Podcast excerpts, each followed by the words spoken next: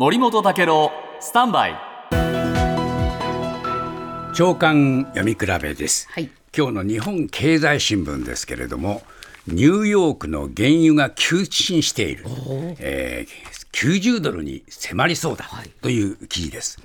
でまあ、原油価格の上昇続いてるんですけれども、えー12日のアメリカ・ニューヨーク原油先物市場では、えー一時1ドル80、えー1バレル88ドル台と、まあ、節目の90ドル台に迫ると、こういう状況になってきました。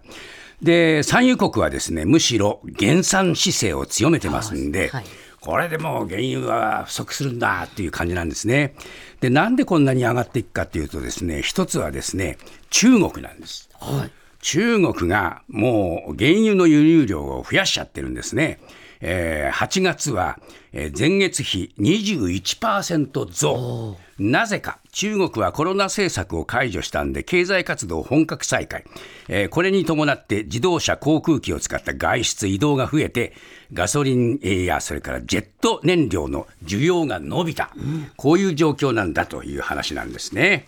まあ日本でもこのガソリン代が上がるのはきついんですが、そうした中で、今日毎日新聞の社説は、ガソリンの補助延長はもう出口なきばらまきで、これは愚策ともう断じてます。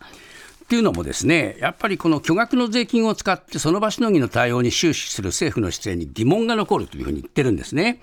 で、やっぱり一番問題は専門家がですね、なんでこんなになってるかっていうと、円安の長期化で原油輸入コストが増幅されているんだと。だから円安対策やらなきゃいけないのに、こんな元売りにお金をですね、えー配ったって、効果は知れてんだろうと、で、いつまでこんなこと続けてんだと、もう4兆円くらい使ってるぞという話で、こういうのを愚策というというんですね。まあ、この愚策を本当にいつまで続けるんでしょうか。